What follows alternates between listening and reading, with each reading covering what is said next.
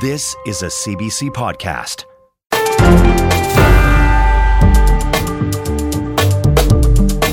Hi there, I'm David Cochrane, and this is the Power and Politics podcast for January 12th. Canada finally addresses accusations of genocide against Israel. A panel of foreign affairs experts weigh in on what we can make of Canada's stance. Plus, the US and the UK launched dozens of airstrikes across Yemen in retaliation for months of Houthi attacks on Red Sea shipping. Can we expect the militant group to retaliate? And the Friday Power Panel digs into the government's housing challenge and warnings two years ago that immigration could drive up prices. Prime Minister Justin Trudeau says his government supports the United Nations top court, but that doesn't mean it supports the premise of the genocide claim brought by South Africa against Israel. Canada right now is uh, directly engaged in at least five different cases at the ICJ because we believe in the importance of uh, that as an institution. But our wholehearted support of the ICJ and its processes does not mean uh, that we uh, support the premise of uh, the case brought forward by South Africa. In a statement today, Foreign Affairs Minister Melanie Joly echoed the Prime Minister, going on to say, We will follow the proceedings of South Africa's case at the International Court of Justice very closely. This statement comes after days of questioning about where Canada stands on this case.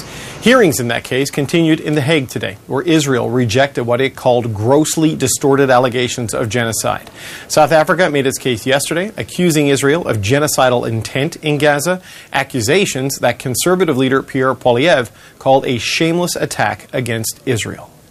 I find it incredible that these countries have not accused Hamas of genocide. Of course, because this is not about genocide, it is about shamelessly and dishonestly attacking the Jewish people and the Jewish state. Okay, to break down Canada's response, I'm joined now by Louise Blais. She's the former Canadian Deputy Permanent Representative to the United Nations. And I also have Roland Paris. He is the Director of the University of Ottawa's Graduate School of Public and International Affairs, and he previously served as a foreign policy advisor to Prime Minister Justin Trudeau. Uh, nice to see you both. Thanks for joining us today. Thank you. Uh, Louise, I was waiting for this statement to come out to give me explicit clarity on where Canada stood, and I still have some questions as to what Canada's position is. What, what do you make uh, of the statement from the government today? Well, I think it was a very balanced uh, statement. Probably came a little late, but it basically says look, the ICJ is an international body that we respect. We don't believe the premise, but the government's leaving the door open to accept potentially a ruling by the court that would go against the initial position of Canada. So it was balanced, it was well calculated, probably came a little late. Roland, how do you see it? Because while they say they don't accept, don't necessarily accept the premise of South Africa, they don't explicitly reject it either. How, how do you read this? Yeah. Yeah, David, I, I, I noticed that too. I mean, for starters, listen, there there are plenty of reasons to find the situation in Gaza appalling, but one can find that appalling and also be appalled by the idea of accusing Israel of uh, having a policy of exterminating the Palestinian people, which is essentially the charge of genocide. I'm glad the government said that it did not necessarily support that premise. But as you just pointed out, it's a curious phrasing because it goes on to say, you know, the threshold of evidence is very high they didn't reject the premise. They said they don't necessarily support it. Germany today said there was no basis whatsoever, Germany, mind you, for this allegation. So uh, Canada's statement was not as clear as that. So, so Louise, on that, what do you make of, of sort of the absence of an explicit rejection? Why do you think Canada Cho- I, I, know Cam- Canada is always a champion of multilateral institutions, and I, I, understand that motivation. But but why why do you think they chose not to explicitly reject the allegation? Well, it, it definitely was a middle ground approach. It, it, it sits in between uh, a France, for example, that basically say they will they will await the decision of the court without qualifying it any further, and yet on the other hand, we're not condemning the uh, the accusation as completely baseless. So the the language is very well, carefully drafted. Clearly, we get a sense that the government is under enormous domestic pressure and as well as, as international. Um, South Africa is a member of the BRICS. Uh, there are geopolitical movements around the world. Canada is trying to position itself to be able to, you know, get along. Uh, as you heard, the minister has talked about a pragmatic foreign policy. So I think what I'm reading into the statement is that it is it is really a middle ground position that perhaps was there to please everyone, but will not please everyone. Will please will please no one. I think, and that's really in a way that's the UN. Um, when you di- when everyone is unhappy with the decision, it's usually a good sign. So it means that you've had a compromise, and I think it was a compromise today. Okay, I, I want to turn back to what you, you, you said about uh, domestic considerations in just a second. But first, Roland, you, you, you mentioned Germany.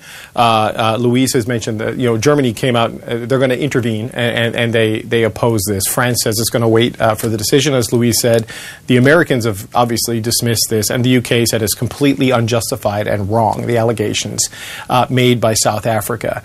Is, is there any kind of risk here for Canada for being offside with the US, the UK, on, and Germany on something as significant as this, or is this acceptable deviation in diplomatic circles? Well, people in the Middle East aren't waking up in the morning waiting to hear what Canada's latest statement is. But it's incumbent on us to think through these positions very carefully and take the correct position. This charge of genocide is scurrilous and it should be called scurrilous. Now, that doesn't take away from the very serious considerations about Israel's response to the October 7th attacks. Uh, I think that there is there are strong grounds to suggest that Israel's response has been disproportionate. That's serious enough.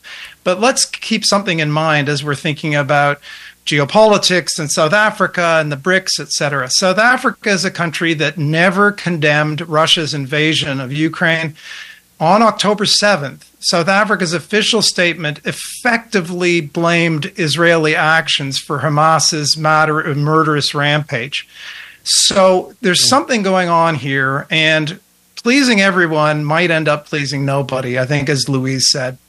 But you know, Louise, as as, uh, as Roland just said, uh, the Arab world is not lying awake, wondering what Canada is going to say. But this was a statement that a lot of Canadians wanted to hear. Right there, there were big domestic uh, considerations and concerns that went into crafting this. H- how do you think that may have played into the position and, and the statement that the Canada put out today? Well, I think very much you got the sense that the government took the time to hear from different constituency uh, uh constituencies. Sorry, and I think they were really they in a way probably they could have gone with a bureaucratic response a week two weeks ago with basically a legal approach to this. But this became political. It's clear even in the liberal party there are two different views on this. Um, i get the sense that they really took their time they heard both sides and they decided to just uh, go with a, a, very nuanced response. And as you read in the statement today that the minister put out, it's the reiteration of the policy. And we've seen this as well with the joint statement with New Zealand and uh, Australia. The government is going out of its way to really try to present to the Canadian public as well as uh, the international community the fullness of our position. And we're trying not to get trapped into saying yay or nay on mm. any specific um, uh, step along the way. R- Roland, I know you're a foreign policy expert, and that's why we have you here. But I'm just wondering on that point, how do you think that sort of the, the diaspora politics and the domestic politics might play into, you know, when you're crafting a statement on, on, a, on a key foreign policy issue like this one? Well, listen, I don't, uh, I don't know what the internal discussion was, and I have no reason to doubt what Louise just said, which was that there was a lot of consultation, there was an attempt to find some kind of middle ground. But listen, sometimes governing is not just finding what the lowest uh, common denominator position is. Sometimes it's saying this charge of genocide is scurrilous and wrong, and leadership is facing down elements within your own party who might think otherwise and just saying, listen, Canada's position is that this is wrong and we reject it. And I think this was an instance where it would have made sense for Canada to take a clearer position. Louise, how do you think that would have been uh, received had Canada done uh, as Roland? I, am assuming this would have been his advice, uh, were he back in his old job as foreign policy advisor to the Prime Minister. How do you think a position like that would have gone over? Well, that would have been, in a way, uh, that that response would have been what the international community would have expected, given our track record of hmm. support mm. for Israel. Uh, that that wouldn't have been a surprise. It would have been just what they uh, they have seen for, for several decades now. Um, I don't imagine that it would have been a much higher price to pay internationally because that's where we've been situating ourselves. Um, domestically, it might have been a different story. I'm not a political expert, sure. domestic political expert, but uh, but from the international community point of view, I think this is fairly neutral, one way or the other.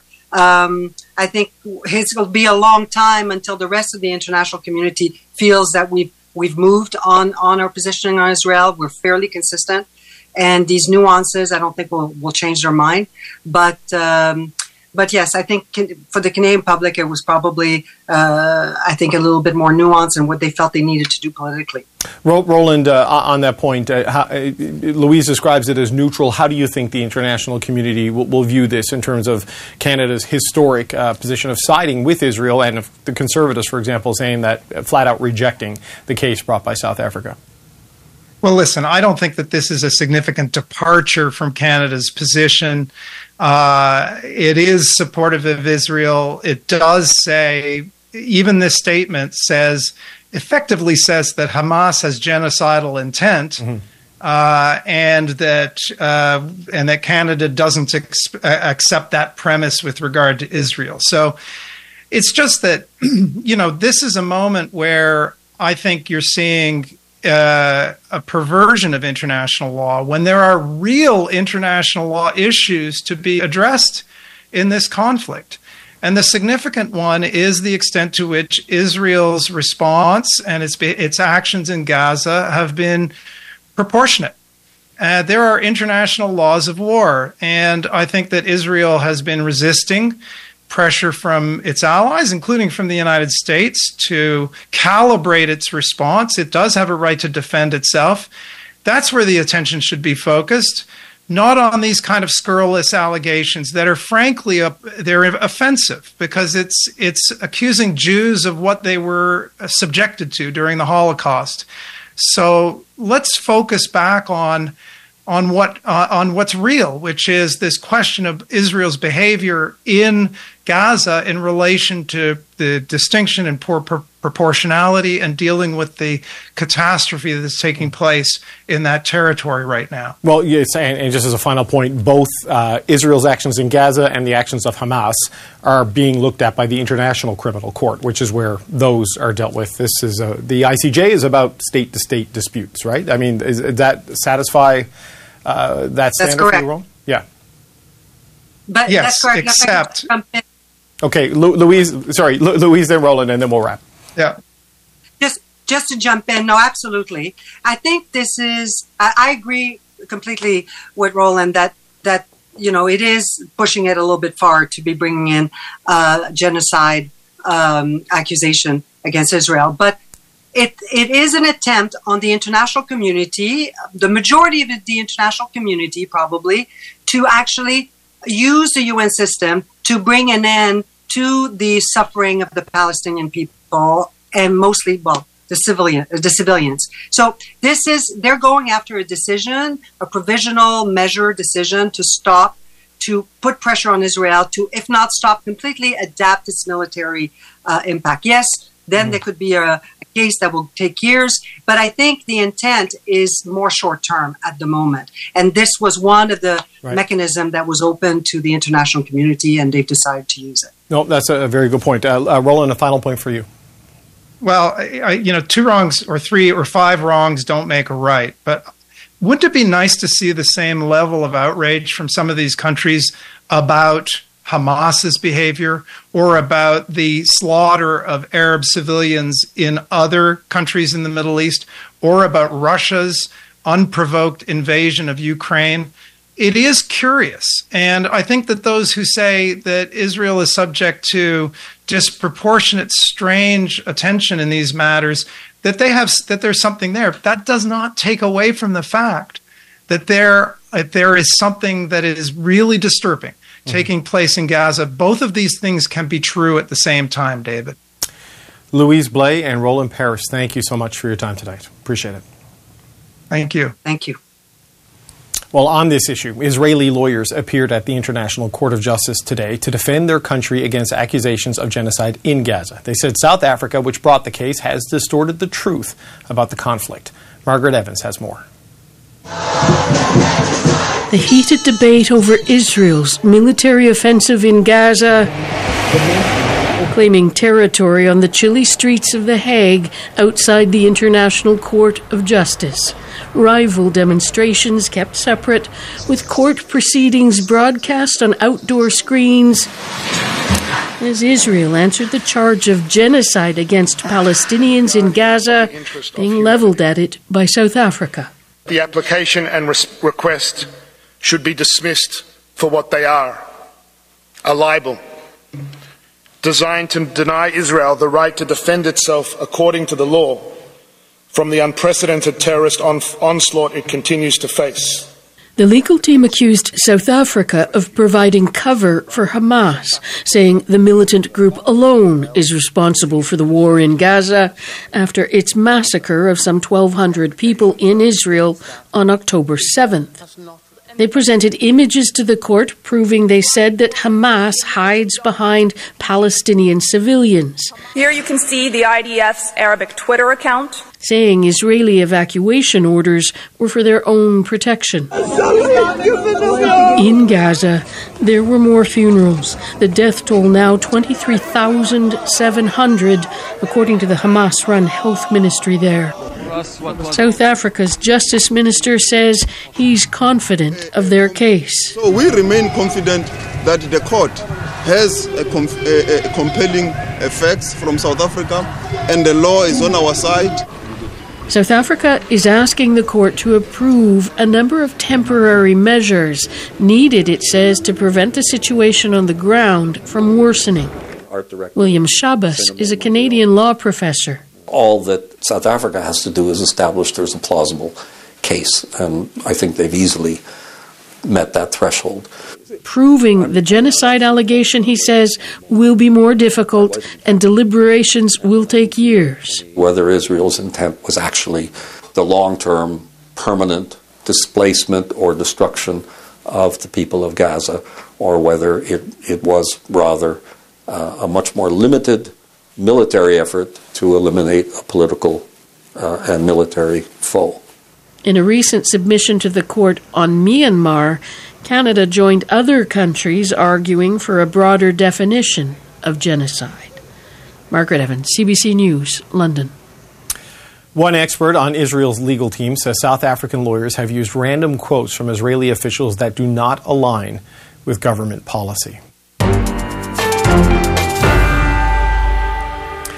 The United States and Britain struck Houthi targets in Yemen overnight. The Iranian backed Houthis say five fighters have been killed in the strikes. The U.S. and allies had warned it was coming after weeks of Houthi attacks on commercial shipping in the Red Sea. Now, witnesses in Yemen confirmed explosions throughout the country, and a senior U.S. official said they struck nearly 30 locations in Yemen using more than 150 munitions. Prime Minister Justin Trudeau said Canadian military members played a supportive role in the planning of the strikes on Yemen. Uh, Canada has long stood up for the rule of law and is actively engaged in exactly that. We uh, ensured, and we work as uh, all our partners did, uh, ensured that the uh, targets and the strikes were as uh, precise and, and, specific as possible in terms of degrading the Houthi military capacity. Thomas Juneau is an associate professor at the University of Ottawa. He previously served as a Middle East analyst for the Canadian Defense Department, and he joins me now. Thomas, good to speak with you again. Thanks for having me. So these strikes, they were meant to send a clear message to the Houthis that they can't keep targeting vessels in the Red Sea. Uh, do you think the message got through? No, uh, I don't think the message got through. And among Yemen watchers, I don't think anybody thinks uh, the message got through. And, and I have to assume that the U.S. knows this. Um, you know, the, the Houthis are uh, uh, very much used to being hit by airstrikes. They've been under airstrikes by Saudi Arabia for almost uh, nine years now, since 2015. So their military capabilities are really spread out throughout the country. They are, uh, you know, you, they are disseminated, they're diffuse, uh, and if anything, so this will not significantly hurt them.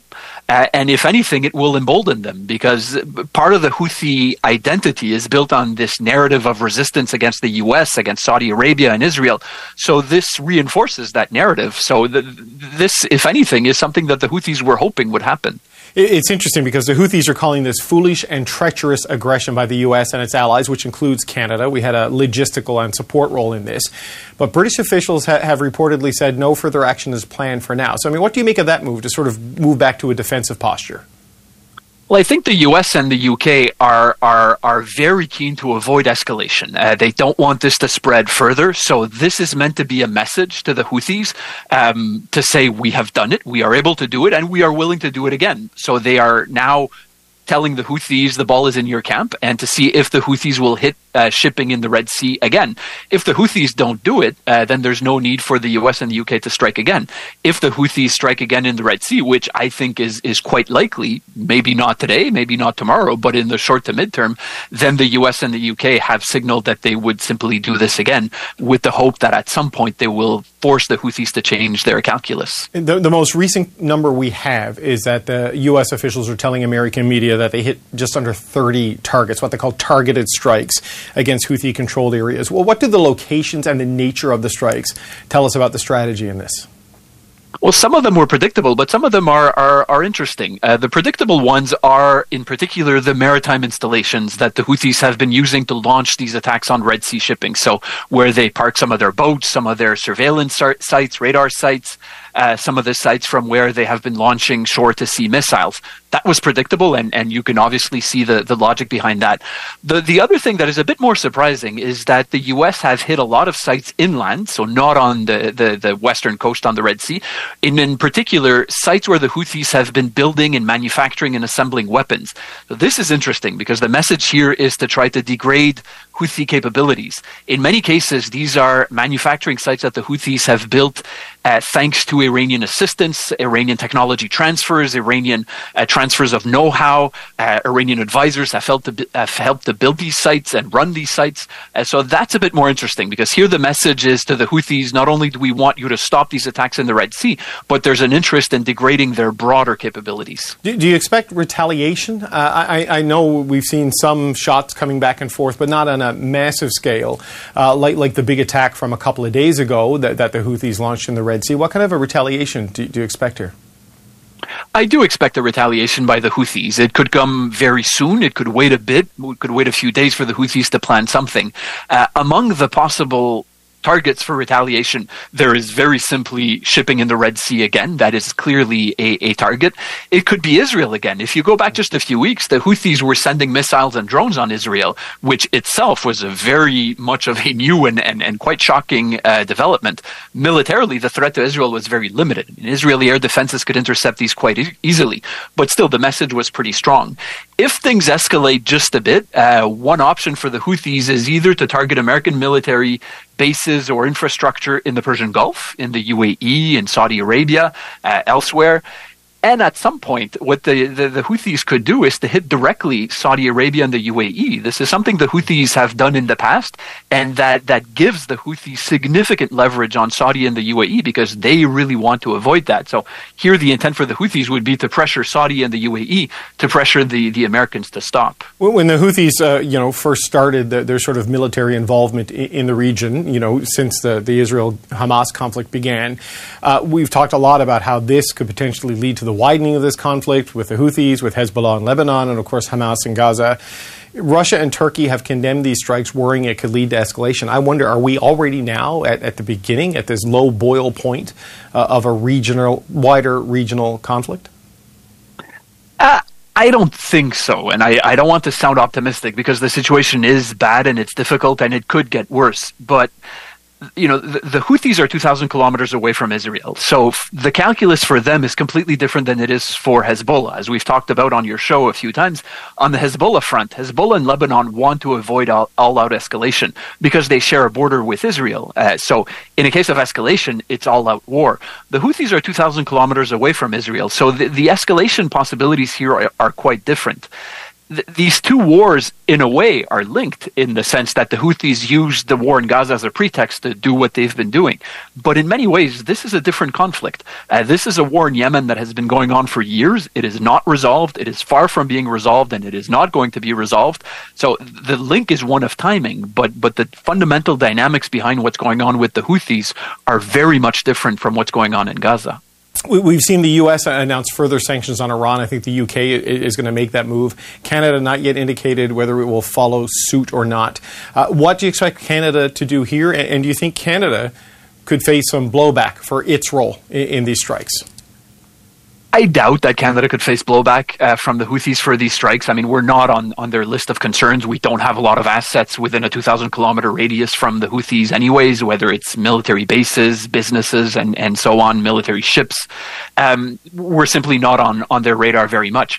From a Canadian perspective, what is, what is interesting is uh, that we are part of the coalition. Mm-hmm. When the U.S. built this maritime task force to, to you know, counter Houthi efforts to disrupt shipping in the Red Sea. The U.S. wanted this to be, and it wanted it to be perceived as multilateral, not as a unilateral American thing with only the British. So the U.S. has been emphasizing a lot the fact that this is a coalition of, of about a dozen countries. I expect that this number might increase. Most of these countries don't contribute ships. Uh, only two of them actually contributed airstrikes on the Houthis and missile strikes on the Houthis yesterday. But for the U.S., what's important is that others, including Canada, are there there, are part of the coalition, and politically support, even if materially our support is absolutely minimal. Thomas Juneau, always good to speak with you. Thanks for joining us again today. Thank you. Canada's armed forces are losing their top soldier. Prime Minister Justin Trudeau announced today that General Wayne Eyre is retiring as Chief of Defence Staff this summer. Eyre was promoted to that rank in 2021. He replaced Admiral Art McDonald, who stepped aside due to an allegation of sexual misconduct. Before that, Eyre served as commander of the Canadian Army, and over the course of 40 years, he was posted in Cyprus, Croatia, Bosnia, and twice in Afghanistan. In recent months, Eyre has been vocal about his concerns for Canada's security. He says there is much to do to get Canada's military in a state of readiness. Eyre's retirement takes effect this summer.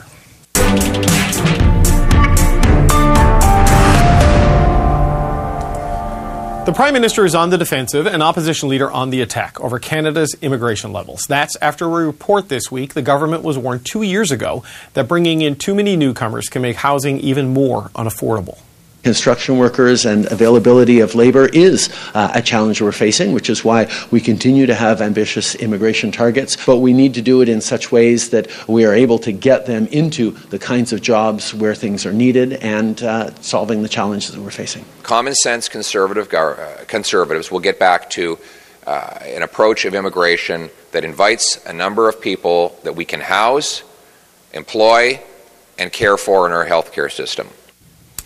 All right, we're going to discuss all of this with the Friday Power Panel. Mia Rabson is a parliamentary reporter with the Canadian Press. The Globe and Mail's Kelly Cryderman is in Calgary, as is the CBC's Jason Markusoff. And here with me in studio, Marie Vastel is an editorial writer for Le Devoir. Good to see you all, gang. Uh, well, Mia, this is a Canadian Press story that started all of this based on access to information documents. What, what did you make of what we heard from the two leaders there today?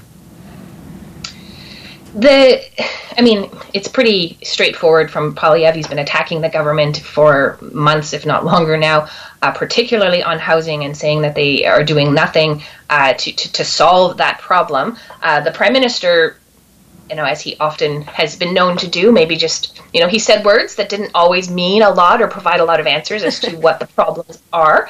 Uh, i would argue that uh, this this particular report and this warning and the fact that they were told this a couple of years ago and we didn't know that uh, it really feeds into this narrative that the liberals didn't start acting on this housing crisis early enough. It's one of the biggest criticisms I've heard from people. They feel like they did not do anything about it uh, or like as it started to happen that even in August when they promised that their cabinet retreat would be all about housing they had nothing to announce. So for many Canadians there, there's almost a little bit of a too little too late. And to hear now they were warned two years ago that things were, were not looking great uh, and that immigration was having an impact uh, it, it's it doesn't it doesn't help them fight back against that narrative. Yeah, I, I mean, Kelly, certainly the, the, political narrative is the feds took too long, but you know if you look at the uh, temporary uh, the student visa challenges in Ontario. That's a Doug Ford thing that he made changes, you know, to, to Ontario colleges, and that's led to a big influx of people that's competing for housing. Municipality zoning has been a challenge. Uh, but what strikes me on this one is that the minister for housing today was the minister for immigration back then, mm-hmm. and, and, Sean Fraser's been tasked with fixing it. Was warned about this challenge, uh, and and this creates a, a problem uh, politically for him. I think.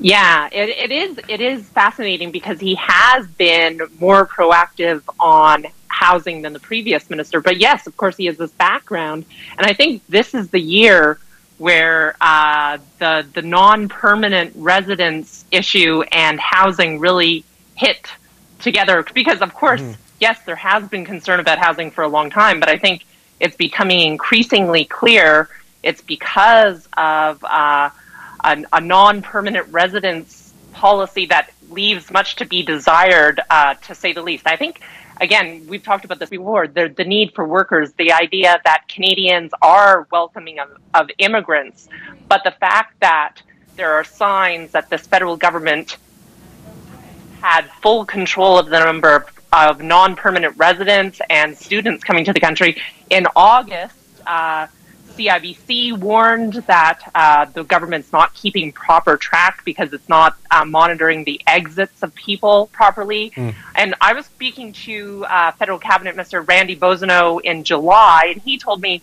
we're getting a million. We need a million people a year, but if we did that, we would break the system. Now Canada, Canada's population is growing at over 400,000 people per quarter at this moment, and there's increasingly a sense that the, the, the federal liberals did not quite plan for this. And I, I don't think Pierre Poilievre's position on this is clear either. He has criticized the liberals on housing, but correct me if I'm wrong, what we just heard from him on uh, immigration policy, that's almost the most we most details we've heard from him.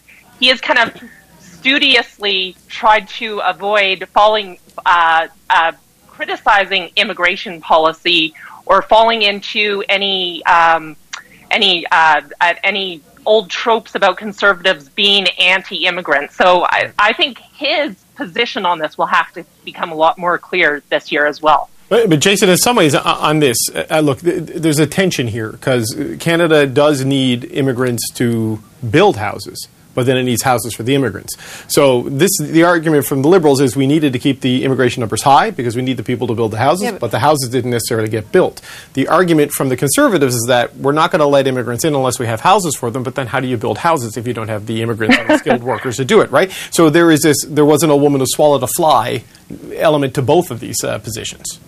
Yeah, it's tricky. I mean, it, it I mean, two things hold true about uh, Poilievre's stance. One is that he's in this advantageous position where he's not responsible at this point for setting targets or Im, or Im, Im, enforcing any reductions or clampdowns on um, students or uh, on uh, foreign students or temporary foreign workers. Um, the other thing he has uh, right now, though, is uh, he's able to say these things about um, the the tensions on immigration and trying to reduce immigration, control immigration, um, when he's just not uh, risking being some wacko conservative xenophobe trying to say this. He has um, bank economists, he has very many academics uh, saying the same thing, and it turns out um, officials in the uh, in the federal government themselves uh, warning about this. Um, so he has this for, and of course Trudeau and uh, the housing and immigration ministers are correct in saying that uh, you know we've needed um, immigration. Um, they're also naturally going to not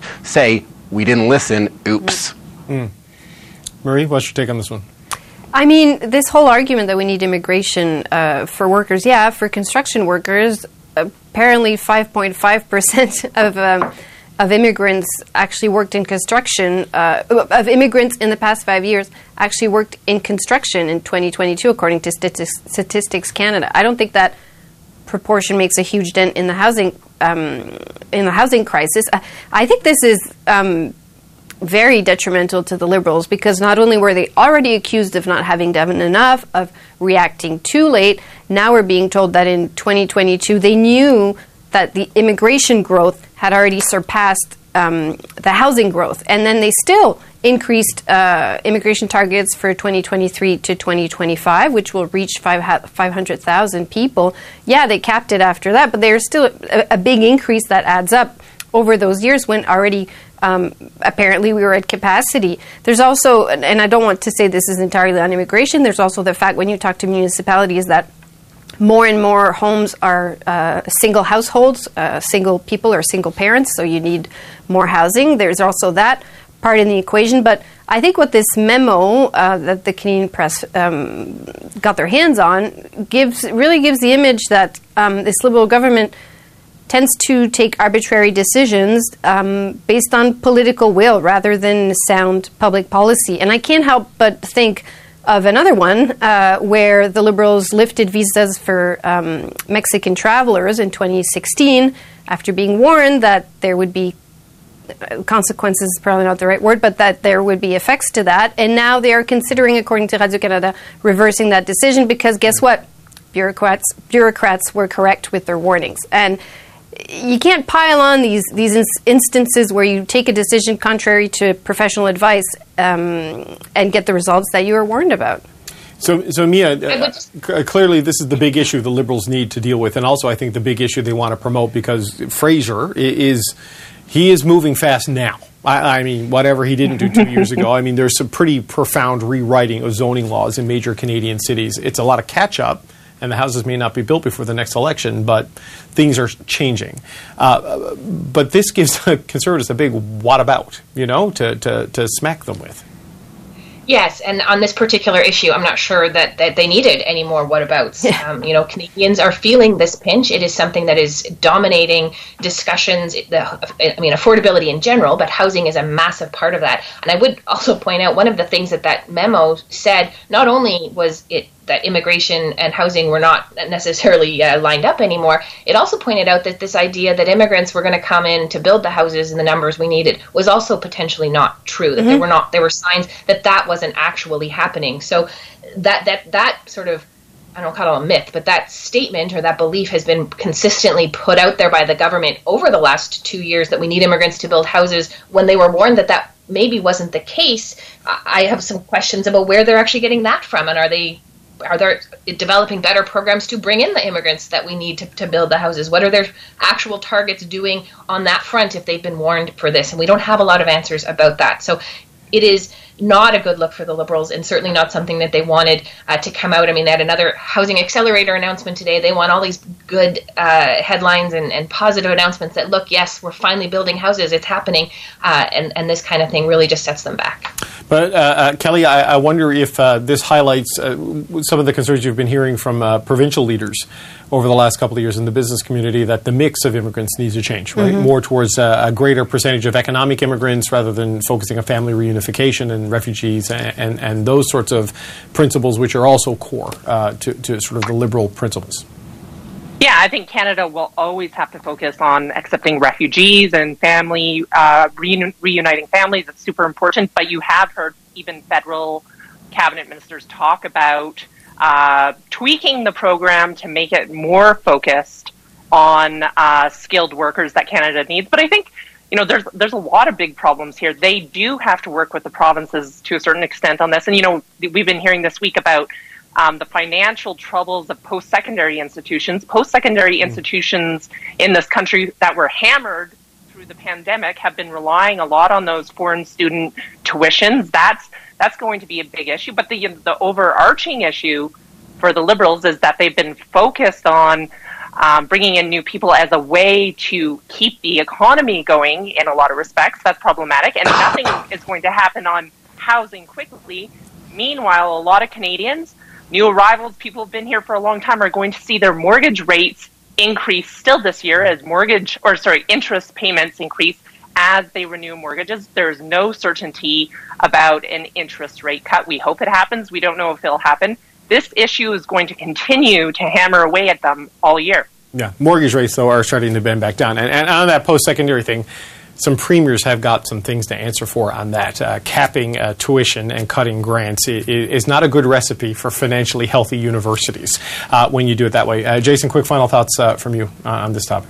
What I keep wondering in all this is is the consensus going to still hold? I mean, Canada is almost unique in the Western world in its broad support of immigration, lack of xenophobia. Um, as the housing issue festers and as there are clear warnings, and uh, so many people start agreeing, um, intellectual people, not just you know the, old anti-immigrant types, um, that this is that immigration has pose some problems, and if the government doesn't um, deal with this in a sincere way, um, does does hatred and does anti-immigration become a uh, sentiment become a major force in this country, um, shattering uh, this consensus that has differentiated us positively um, from so many other countries for so long?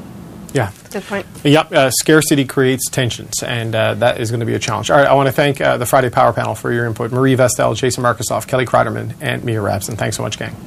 Thank you. Thanks. That's it for today. If you like this episode, please follow the pod and catch our next live show on CBC News Network. We're on weekdays at 5 p.m. Eastern Time. I'm David Cochrane. Thanks for listening.